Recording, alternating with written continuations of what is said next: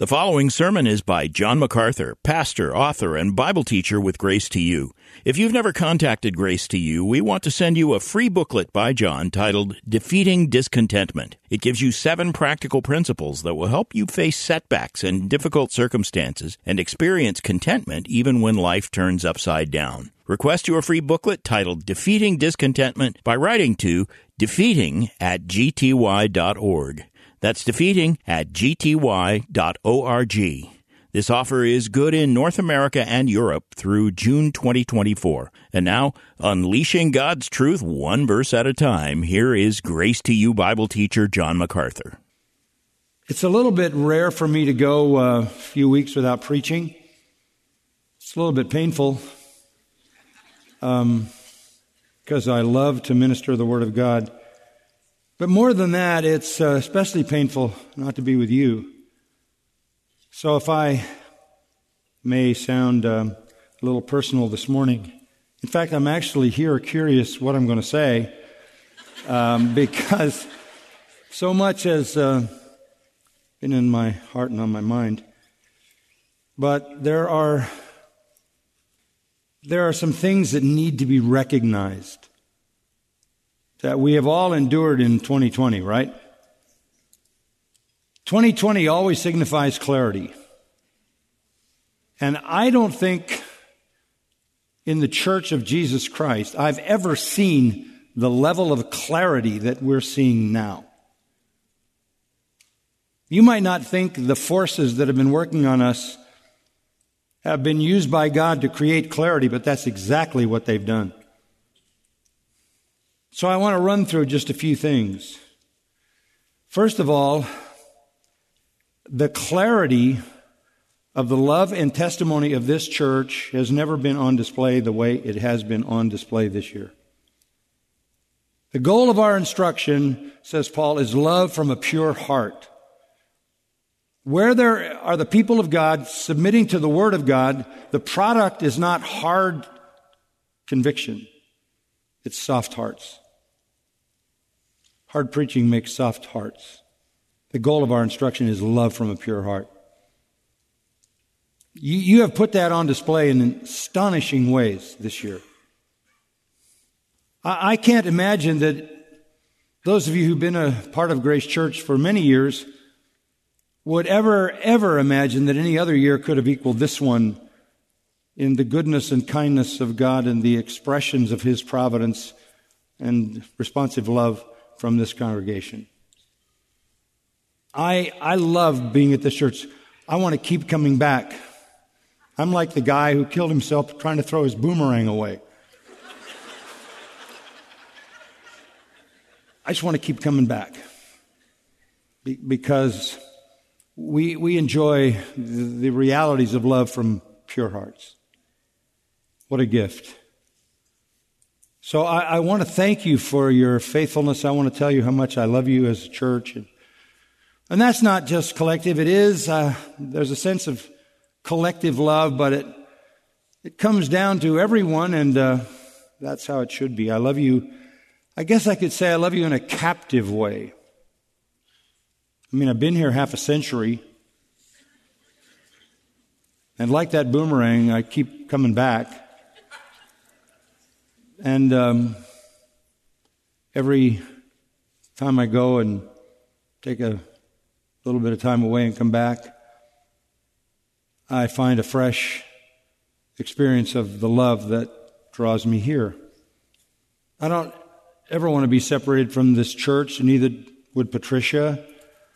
This church has basically spiritually nurtured our children, grandchildren, and now um, in 2020, we've been given two little great grandsons. And uh, we're so thankful that they were given to our grandchildren who love Christ. Thank you for your love through the years. Thank you for your prayers. Thank you for your cards. Thank you for your Christmas candy. I, I hope you realize it's hard to write answers to thousands of cards. So I, I just say, Lord, somehow show them we're thankful. Thank you for your instruction. Thank you for your kindness. Thank you for your loyal service. I've always believed that it's 1 Thessalonians chapter 1 that most characterizes this church. Paul says we give thanks to God always for all of you, making mention of you in our prayers, constantly bearing in mind your work of faith and labor of love and steadfastness of hope in our Lord Jesus Christ in the presence of our God and Father. Knowing, brethren, beloved by God, his choice of you, for our gospel didn't come to you in word only, but in power and in the Holy Spirit and with full conviction, just as you know what kind of men we proved to be among you for your sake. You also became imitators of us and of the Lord, having received the word in much tribulation with the joy of the Holy Spirit, so that you became an example to all the believers in Macedonia and in Achaia. For the word of the Lord has sounded forth from you, not only in Macedonia and Achaia, but also in every place your faith toward God has gone forth, so that we have no need to say anything. For they themselves report about us. What kind of a reception we had with you, and how you turned to God from idols to serve a living and true God, and to wait for his Son from heaven, whom he raised from the dead, that is Jesus, who rescues us from the wrath to come. You are a beloved church, and I, I need to express how profoundly grateful I am to have been wrapped up in this experience of love from a pure heart produced by the Word of God through these many years. I, I love you in, in a very, as I said, captive way. That's the word that keeps coming back to me. I'm captive to you by that love and by the love I see coming through Christ from you to each other and to me. A second thing I want to say, it's a long list, so relax. But the second thing I want to say, if you're in leadership, um, you would understand that there is a need to control things. Um, and even if you're serving the Lord, you, you want to make sure that you exercise your stewardship with the most care and the most wisdom and the most thoughtfulness and the most um, frugal use of resources and people. So one of the things that happens in ministry is you, you take this stewardship and every year it gets um, larger and more complicated in some ways and more challenging and uh, you're always coming to the Lord and saying, Lord, help me to provide the leadership the church needs. Um, you want to know what's going on. You want to know how you can help people. You want to know how to solve problems. Then you have a year like 2020 where you're not in control of anything. Absolutely nothing. This is the closest thing to the experience of the church in war. We've been under a massive assault and it took all the prerogatives out of our hands in some ways. Now all of a sudden, all kinds of people were telling us what to do, what we could do and couldn't do. This has been a season of trials without any equal in my rather long life. Everything has been taken out of our control. So many attacks I told somebody that you, you might think we feel like a cork in the surf, just bobbing up and down with each new wave. Forbidden to meet, forbidden to sing, forbidden to fellowship, forbidden to have social events, forbidden to be with each other, forbidden to have funerals, weddings, Los Angeles County told us we could not meet. To make sure that we got the message, they sued us. They filed an indictment against us, essentially, And they have fined us every Sunday since August for violation. By the way, that money went into an escrow account because they can't get to it because it's held up in court. And I'll say more about that in a minute. But just so you know, we've been fined every Sunday since August. October came around and the city tried another approach. They, they, declared to us that after 45 years of leasing the land across the wash for parking, that we had 30 days to vacate that. This is another attempt to shut us down coming from another angle. There was no reason given in the letter, but we had 30 days to comply. Well, no court would honor that either. So they tried the health route, and no court would validate that. They tried the cancellation of a parking lot contract, and the court wouldn't honor that. We went through eight or nine court hearings, as you know. One was canceled from this week, and another one canceled in the future. The judge is saying, Don't come back to me again with this. They couldn't succeed in any of these. They, they tried every way to close Grace Church. And I think it's true that there is no more scrutinized church in the United States than Grace Community Church. I, I have been on some of these TV programs, and you've seen me there. While you see me on TV with those people, I've never been with any of those people. I'm sitting in the back of a van because of COVID looking into a black hole talking to somebody in New York and hoping I can make sense out of what I'm saying. It has brought about some amazing incidents. The technician, one of those evenings, said to me, My life isn't what it ought to be after we did the video. Would you pray for me? Would you pray with me? ABC tried to discredit us. CNN tried to discredit us. The LA Times has tried numerous times to discredit us. Uh, ungodly vloggers tried to discredit us. They've said terrible things about us lies, misrepresentations, inaccuracies. And they've all really, if they were honest, had to retract everything. Because it's just amazing how the Lord has protected us, isn't it? Hey, we're here. Sorry, world.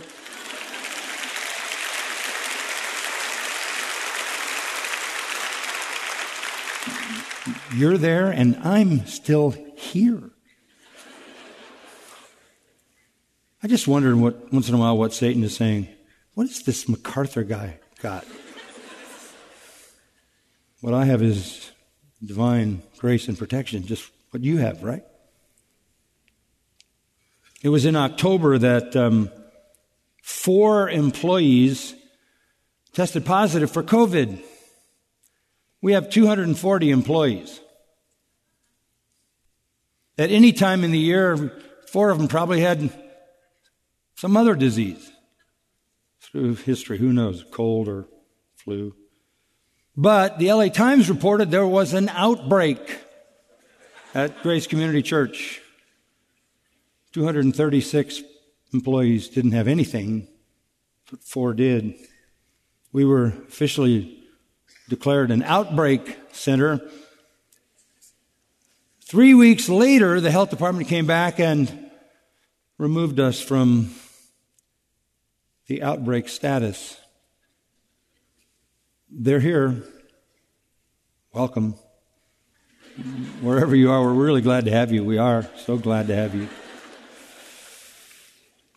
And the blessings have just just continued in uh, amazing, amazing ways.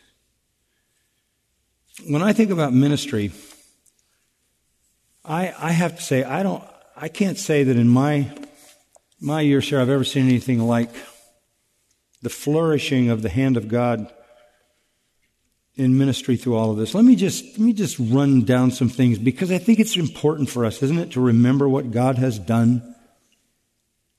Now, to raise an Ebenezer, right? To put up a banner and say, The Lord has helped us? Early August, we got into the lawsuit. Since then, we've had inspectors religiously visit us 15 times. Supreme Court has issued two decisions favorable to churches. Los Angeles County was forced to change the guidelines to permit churches to meet. And oh, by the way, there's a little um, caveat to that. We have 3,000 people going to show up here in a few weeks for Shepherd's Conference. We weren't sure about hotels because they're not able to be open unless it's essential. Thank you, Supreme Court. The Hotel Association says, hey, Supreme Court says you're essential, all those hotels are available.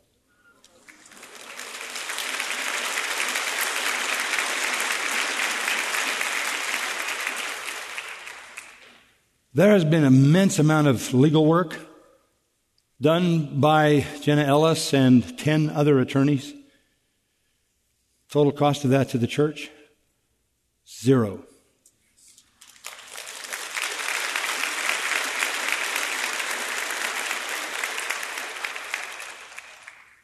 And oh, by the way, you guys are getting a bad habit.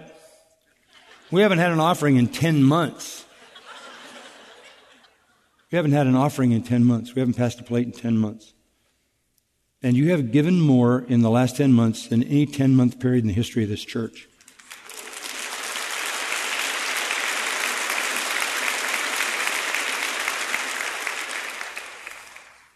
Now we're going to retrain you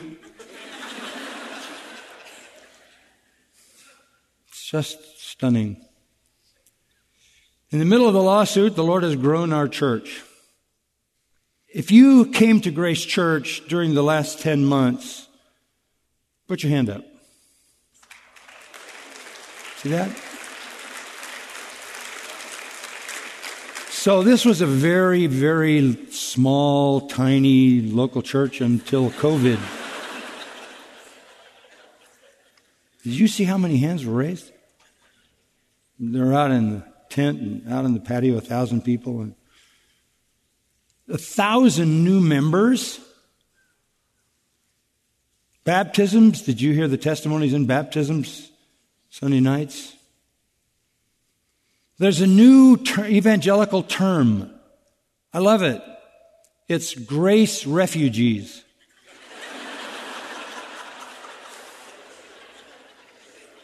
It's the people who had no other church to go to, so they came here as church refugees.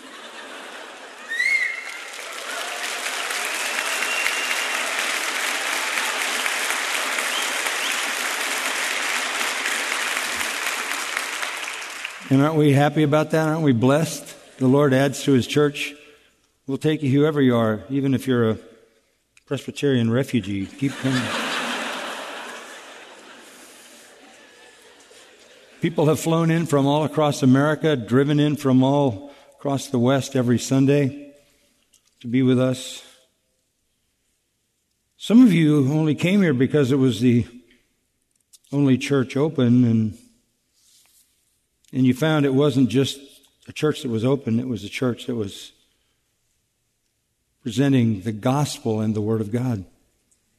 The outreach the outreach is been amazing internationally. Every Sunday sermon translated into one of seven languages, or all seven languages. 130 countries watching, 50 states. I mean, if the plan the devil had in mind for COVID was to mess with Grace Church, didn't work. And then there's the amazing appearance of things that we never could have expected. Phone calls from every state, all kinds of countries. The production of videos, and those videos being spread all over the world. We supported law enforcement while leaders in our country were bashing law enforcement, undermining law enforcement. We were supporting law enforcement.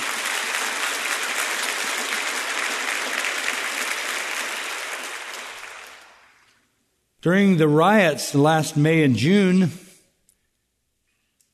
I love this. We allowed them to use our parking lot as a field jail. We invited law enforcement people to our church. We fed them bags and bags and bags of In N Out burgers. Gave them all MacArthur study Bibles. We uh, hosted several barbecues at police stations. I was at one of those. It was an incredible experience. We did a Christmas toy drive with the Los Angeles Police Department in our north parking lot. We did a food drive with the Los Angeles Police Department for our community, along with the councilwoman Nury Martinez, distributing food to thousands in this community. Because of the generosity of a flower grower, we actually took orchids to police stations. Secretaries would have appreciated them. We held a retirement party for an LAPD employee because he couldn't be hosted anywhere else. And we gave MacArthur Study Bibles to all the officers who attended. You wouldn't have known this, but um, we gave out $70,000 worth of food in our pantry ministry. 200 families were served each week. 200 hours, man hours per week spent on this ministry for five months, serving believers and unbelievers. Interesting story. A gentleman in Moorpark who has stage four cancer and lives alone was amazed that someone drove to Moorpark to deliver groceries to him, started a friendship with our church interns who ended up helping him with his needs. Many families in our church were unemployed and we supplied their food and still do. And then you, you would have to know that this has been tough on special ministries and we have a lot, hundreds of people in special ministries here. When they couldn't come to church due to restrictions, we went to them. Our church staff filmed and sent out hundreds of DVDs of Sunday school lessons to the homes of our disabled so they wouldn't miss the teaching of the Word of God. Our special ministry staff visited many of the disabled folks in their homes. These DVDs are being watched not only by the disabled, but whoever takes care of them have to watch it as well. And the gospel is going forward. We sent two new missionary families overseas. We have five more ready to be deployed a lifetime of mission service. We have 91 missionary families in 33 countries around the world, They're all flourishing. We stay in touch with them through video, media. And then there are just some little incidents. I, I can only share a few, but a man came in to buy a MacArthur Study Bible for his brother who's in prison. The brothers grew up in this neighborhood and uh, always referred to Grace Church as the church where all the people go. But they never attended, and one of the brothers ended up in prison. When he heard the gospel in prison, he became a believer. So he's in prison. He told his brother to start going to that church with all the people. He did. He and his family became believers. A few weeks ago, the free brother bought a study Bible, and I had the privilege of signing it to give to his brother in prison. Homeless people are showing up here. And I'm not talking about kind of the end of the line homeless people, people who are homeless in their early 20s, coming asking if they can get a Bible showing an appetite for the Word of God. This is the prompting of the Holy Spirit. In partnership with Grace to You and Only Hope Prison Ministries, 25,000 of my books have been distributed in LA County jails and California State Prison. 25,000. When inmates see our chaplains, they immediately ask for that MacArthur book they see somebody else reading. When the lockdowns hit, all other religious chaplains stopped attending jails. That left them open for us.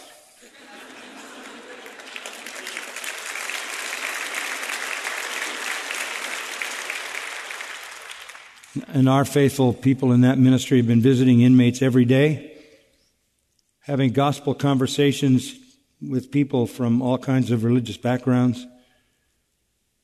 Our volunteers tell them we don't fear death because of the good news of life in Christ. An inmate recently approached the cell bars to speak to one of our chaplains. Tears coming down his face, he said, What do I need to do to be saved? The abortion clinic ministry has flourished.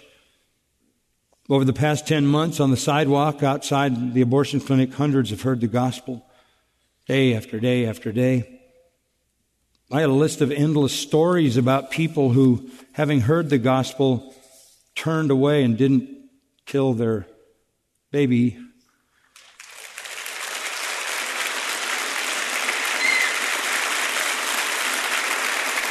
So, don't tell anybody. We had 10 weddings. One of them in my living room, which was really fun. And one yesterday, beautiful bride and her dad were outside when I came by here. So precious to see that. But that's a time when people can't have a wedding because they haven't been able to have a location. And we've had, and this is so important, we've had 14 funerals. And we have more planned. And I tell people, if someone in your family in our church goes to be with the Lord, you have your funeral here. You don't have to hide. You don't have to Zoom. This church is available to you. It's been hard for families, and I'll just give you an illustration. Um, I've talked to a lot of people, prayed with a lot of people who are very ill and dying in, in a way that I would not ever imagine in the past. Usually I can go to the hospital and spend some time with them, be with them. But when that's not possible because you can't get in the hospital, um, it's had to be on the phone. And uh, there's a gentleman who's been in our church along with his wife, Bob and Patty Dwordy. They've probably been here I think 40 years. Um, and um, Bob uh, went to be with the Lord really last week from cancer.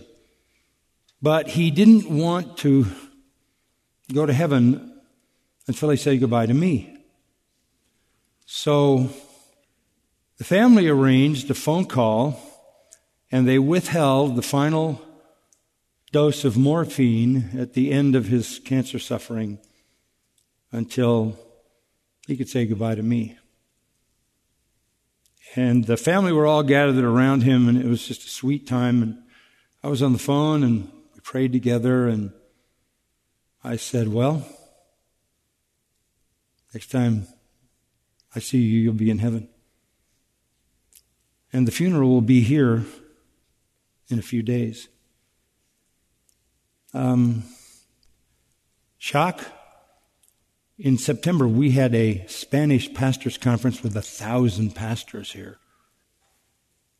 We're going to have another conference, the Truth and Life Conference from the Masters University, in a few weeks. And oh, by the way, we're having Shepherd's Conference.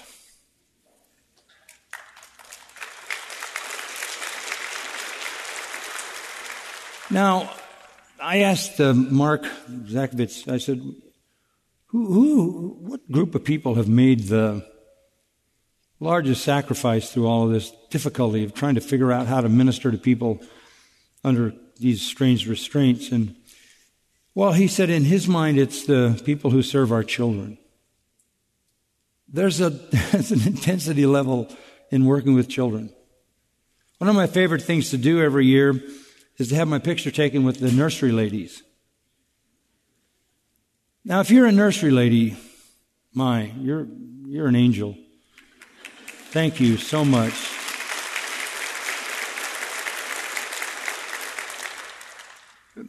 I don't know if you realized, but a week or so ago, we had sledding here at Grace Community Church.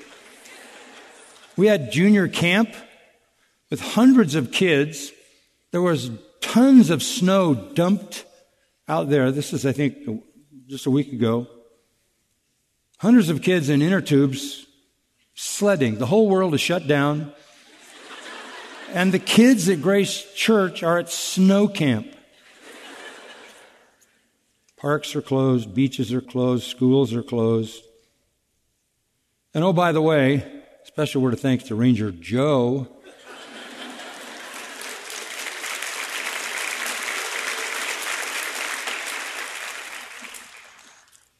I met a kid here one day and he said, he didn't know who I was, but he said, Do you know Ranger Joe? I said, I do know Ranger Joe. I was cool immediately. we actually had Vacation Bible School in July. 130 volunteers, hundreds of children. We had children's ministry fair in October, like 1,500 people. And then there was that fun winter camp a week ago. Do you remember a few months ago when we said, okay, we're not letting, we're not letting them shut the children out of our church? Remember that? And so we said, let's have Children's Sunday. You came and there were balloons everywhere and like super large lollipops for the kids.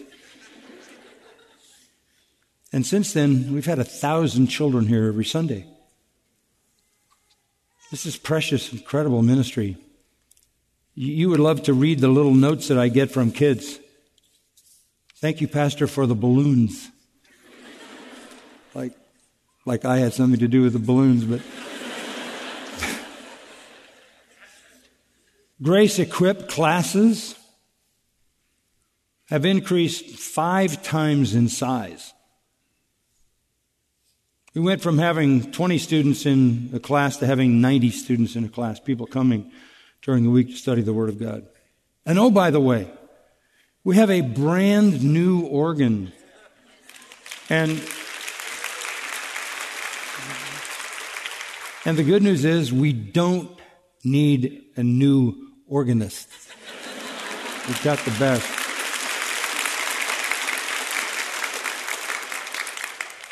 We'll keep the same organist and just upgrade the tool. Have you seen the new plaza out there?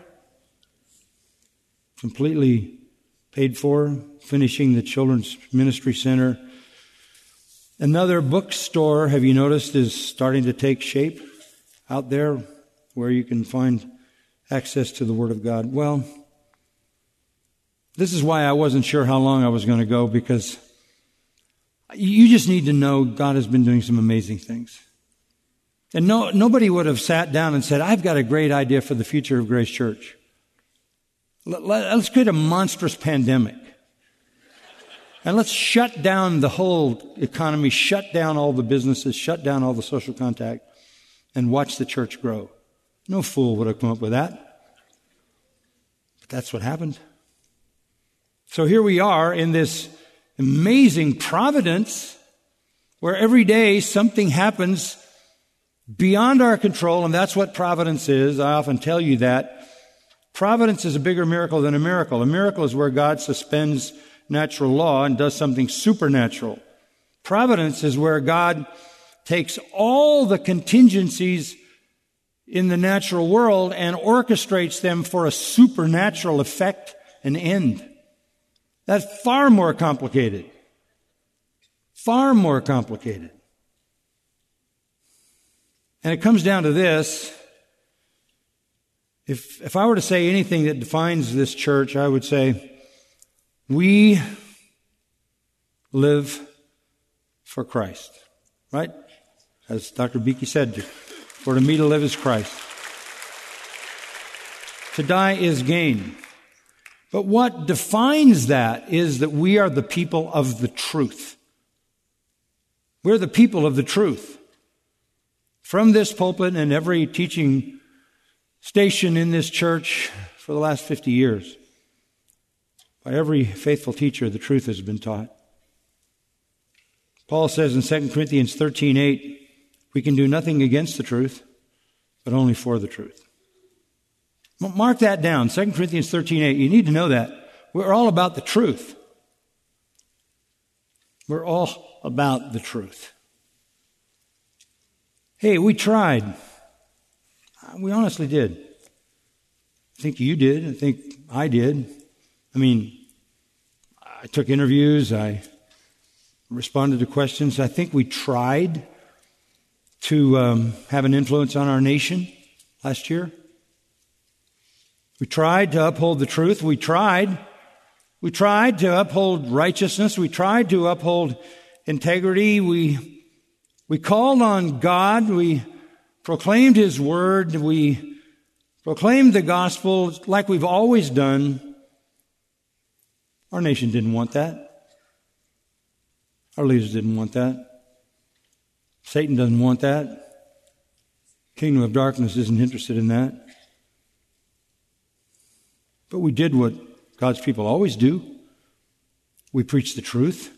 We preached the gospel. We upheld righteousness. Our nation has no interest in that. They voted that out permanently. That doesn't change anything.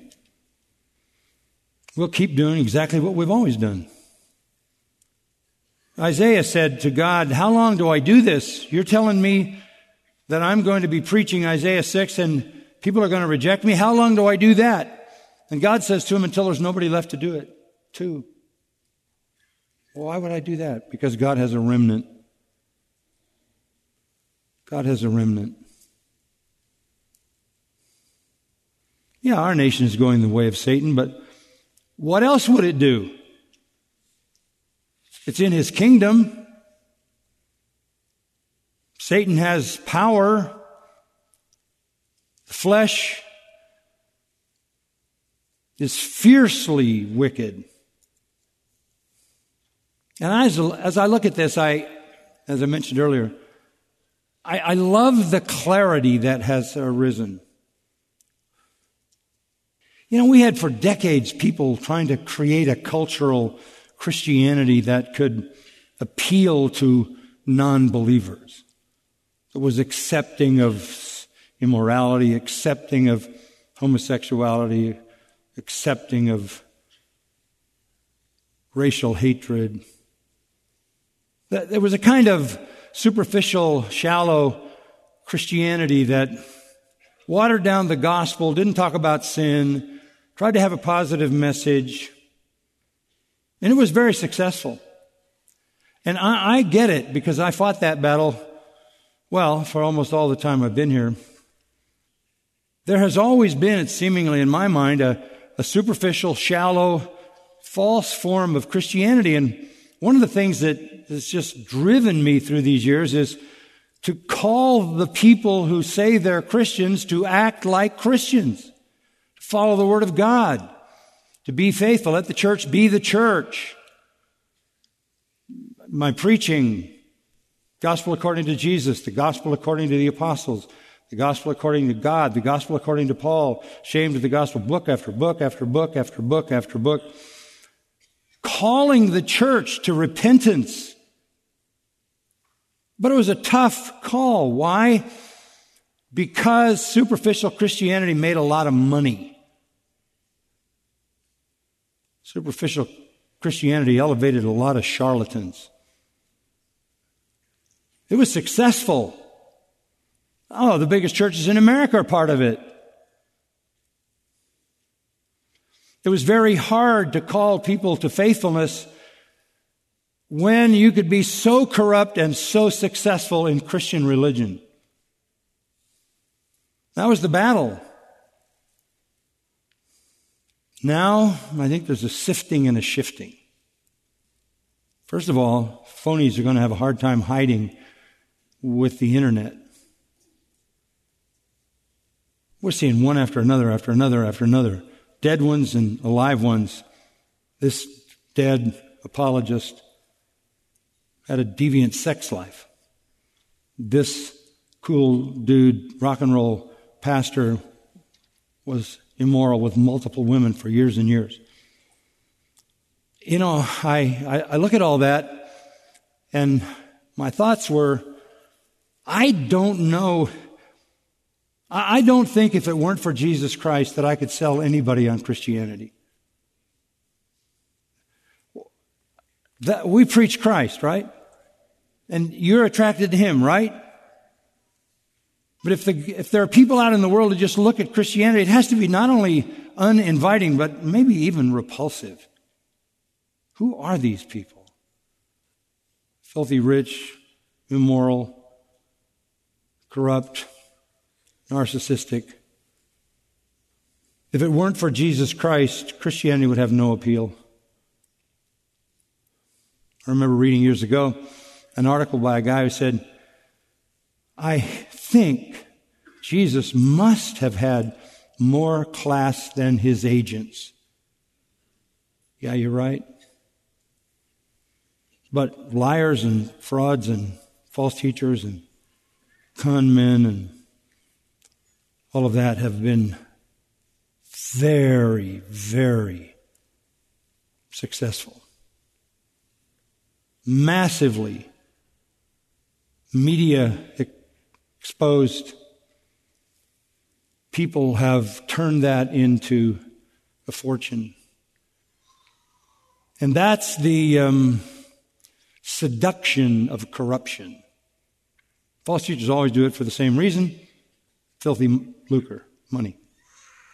So I, I realized over the years fighting against saying to people who call themselves Christians, why don't you follow the Word of God?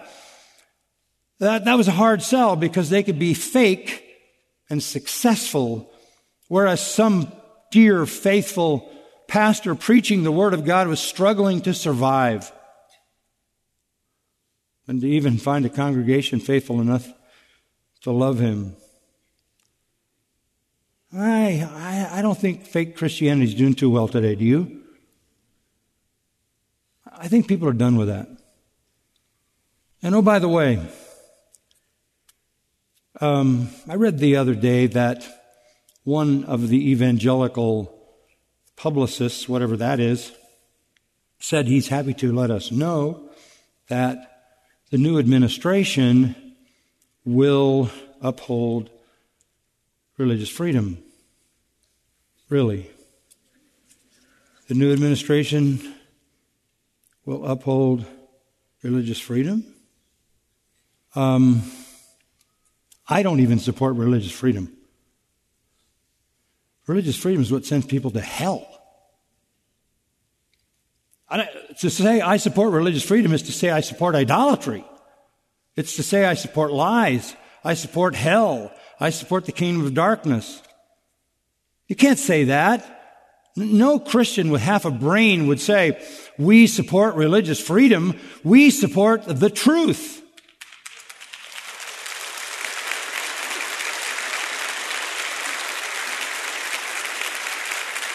Oh, guess what? We don't win down here. We lose. You ready for that? Oh, you, th- oh, you were a post-millennialist. You thought we are just going to go waltzing into the kingdom as you took over the world. No. We lose here. Get it? They killed Jesus. They killed all the apostles. We're all going to be persecuted. If any man come after me, let him what? Deny himself. Garbage of prosperity gospel. No, we don't win down here. You ready for that? Just to clear the air. I love this clarity. We don't win. We lose on this battlefield, but we win on the big one, the eternal one. The, if the new administration supports religious freedom, get ready. Persecution will be ramped up because the more supportive they are of the devil's lies, the less they're going to tolerate the truth of Scripture. We condemn every lie, and we call every person to this. There's one true God. Love the Lord your God with all your heart, soul, mind, and strength. You'll have no other gods before me, right? There's salvation in one name and one name only. That's Jesus Christ. We will proclaim the exclusivity of the gospel, the unique revelation authority of Scripture. We're not going to lobby for freedom of religion. What, what kind of nonsense is that? We are in the world to expose all those lies as lies.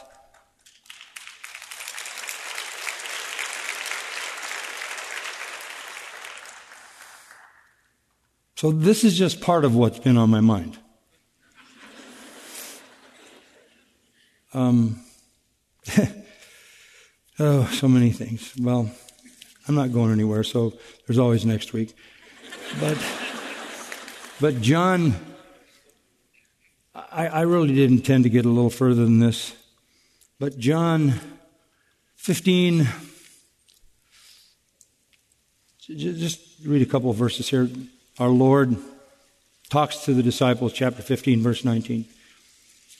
Verse 19, well, verse 18, let's start there. If the world hates you, you know that it has what? Okay, we don't win here. Do you, get this? They killed him, they killed the apostles, and in every generation they killed the people who proclaim the truth. You know that it hated me before it hated you. If you were of the world, verse 19, the world would love its own. But because you're not of the world, so if you want the world to love you, you've got to convince them that you're not against them. But we are against them. Not out of animosity, but out of love. If you were of the world, the world would love its own. Because you're not of the world, but I chose you out of the world. Because of this, the world hates you. Chapter 16, verse 33, all the way to the end of that chapter, our Lord says, the end of the verse, in the world you'll have trouble. Take courage. What? I've overcome the world. We don't win the battle here. You can't, you can't fight. Jesus said, My kingdom is not of this world. John 18, if my kingdom were of this world, my servants would what? Fight. We, don't, we're not fighting this world. We get it. Blessed are those who are persecuted. No, we don't win here. It get, in fact, it gets worse, doesn't it?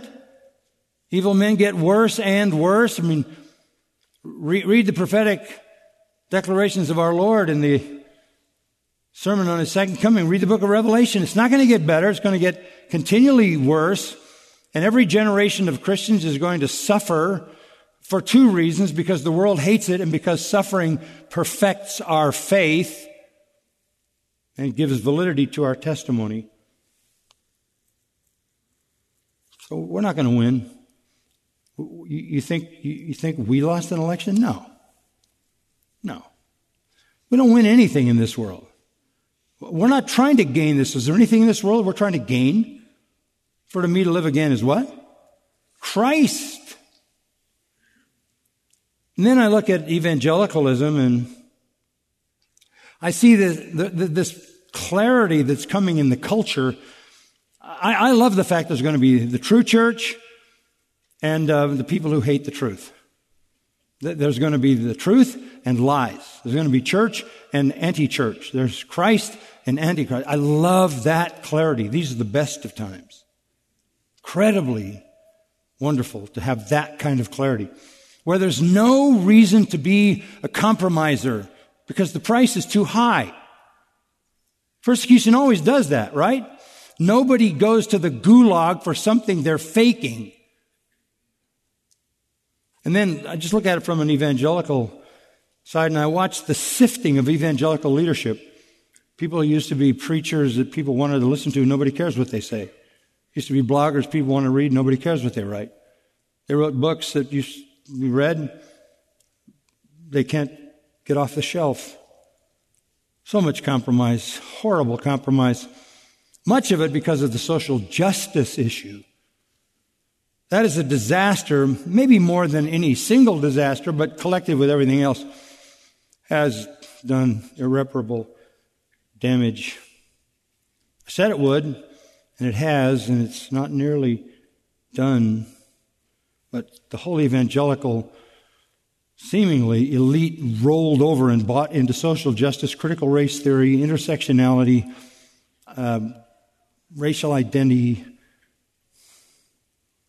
And now we're going to have the fruit of it. I'll give you an illustration. America has always functioned with equal justice. Get that? Equal justice, I mean, the modifier is clear, right? Equal. Equal for everybody. Everybody's equal under the law. That's equal justice. Um, no. It's gone. Now we have social justice. What social justice means is unequal justice. It means that it's justice to basically determined by whether you're a part of the oppressed group or the oppressors. What you're seeing in America when the new president says, in the future, all the money from the government is going to go to homosexuals, LGBTQ, et cetera, et cetera, et cetera. That is social justice. That's not equal justice.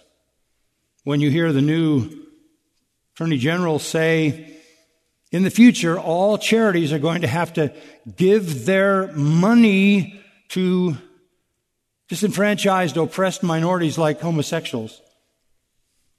You're realizing that you have just seen the death of equal justice. How could a Christian jump on that bandwagon? Something's pretty clear.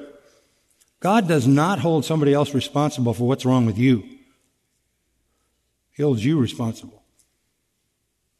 Social justice blames someone else for your defects and sin. How could Christians get anywhere near that? I did a whole series on Ezekiel 18 trying to make that clear. So, we're stepping into an era of injustice.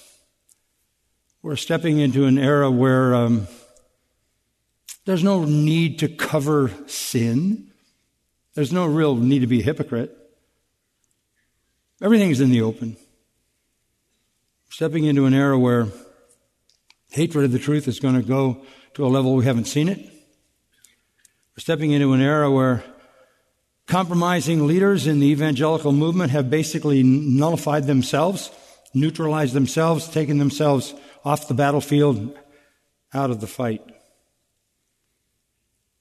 That's sad, but I, I still love the clarity. Do we have a hard future? Sure. We don't win here. We just die. I mean, do you understand that? The Christian life is about two crucifixions. Christian life is about two crucifixions. It's about the crucifixion of Christ, and it's about the crucifixion of the believer. Do you understand that? You signed up. you signed up for death. First of all, you say, how do I, how do I become a part of the kingdom? What does it mean to be in the kingdom? Um, you, had a crucifixion. What do you mean I had a crucifixion? Oh, yeah, you had a crucifixion when Christ died. What? You died. I am crucified with Christ. You died in Him. You came to Christ, you repented. I'll say more about this next week, but there, there was a death. Christ died and you died in him. So this is not about the promise that we're all going to be thrown into some light future when all of our wishes will be fulfilled. No, it started with a death. It started when we came as sinners, broken, crushed under the weight of our iniquity. We didn't blame anybody else. We didn't blame history. We didn't blame family. We didn't blame society. We said the heart of man is deceitful above all things and desperately wicked. And we repented. John the Baptist said, Repent, the kingdom's at hand. Jesus said, Repent, the kingdom's at hand. We came to a cross. That's why we're here this morning. That was the first crucifixion. Second crucifixion was the, the first one was the crucifixion of conversion.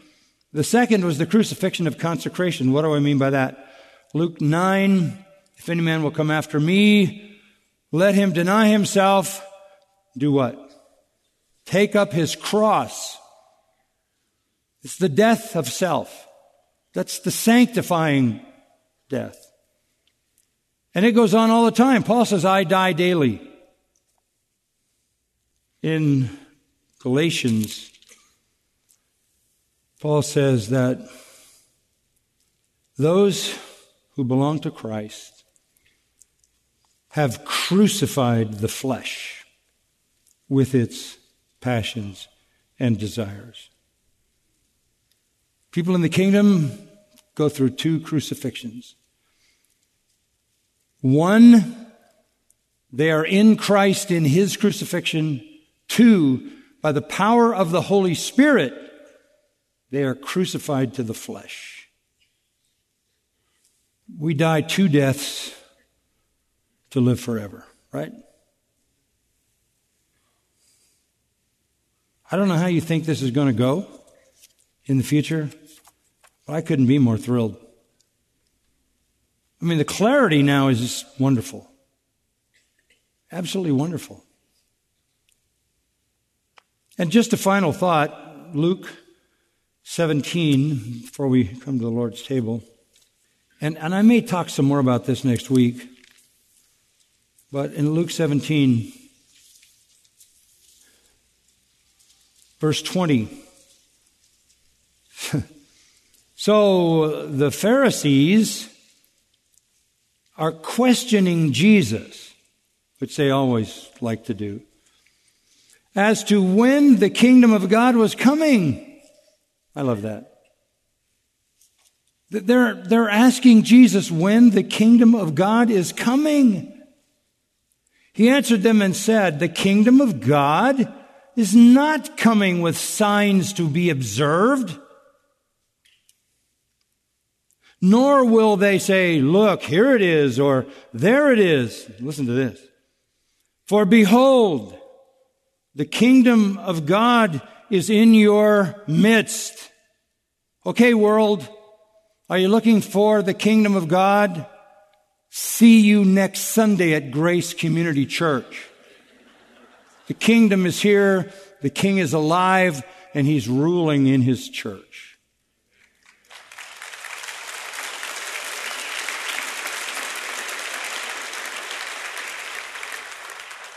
I don't usually get applause, so I'm going to quit while I'm ahead.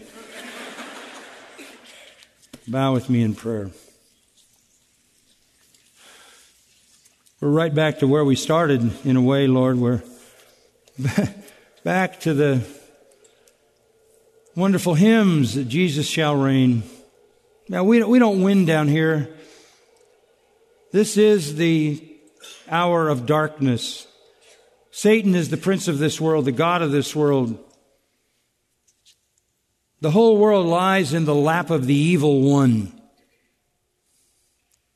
It's his world, temporarily. From a human standpoint, we don't win. There are not many noble, not many mighty, but lowly, common nobodies, that all the glory may go to you. We don't win. We're persecuted.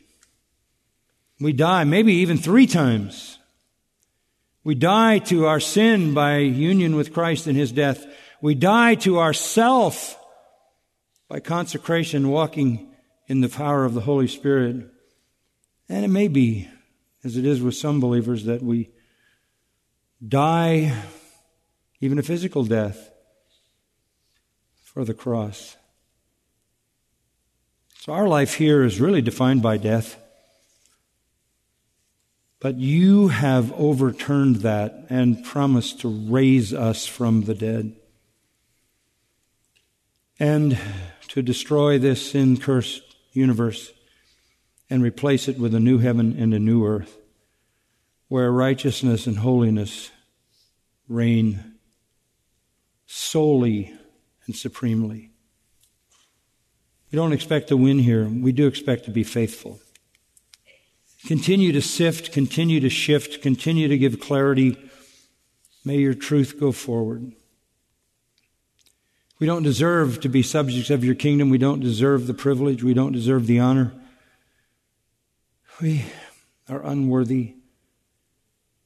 You have, first of all, chosen us before the foundation of the world that we should be holy and blameless.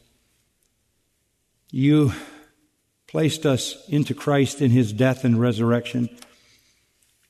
And then you brought us by the power of the Holy Spirit to the place where we crucified the flesh. And you've brought us to the place where, if need be, we take up a cross and die. Because to die is gain. Because everything that we want, everything that we hope for, and everything that you've planned for us, that eternal inheritance is laid aside in heaven for us. May we live in the triumph of the accomplishment of Christ on the cross and in the resurrection. Fill us with joy and rejoicing. Thank you for keeping our church open.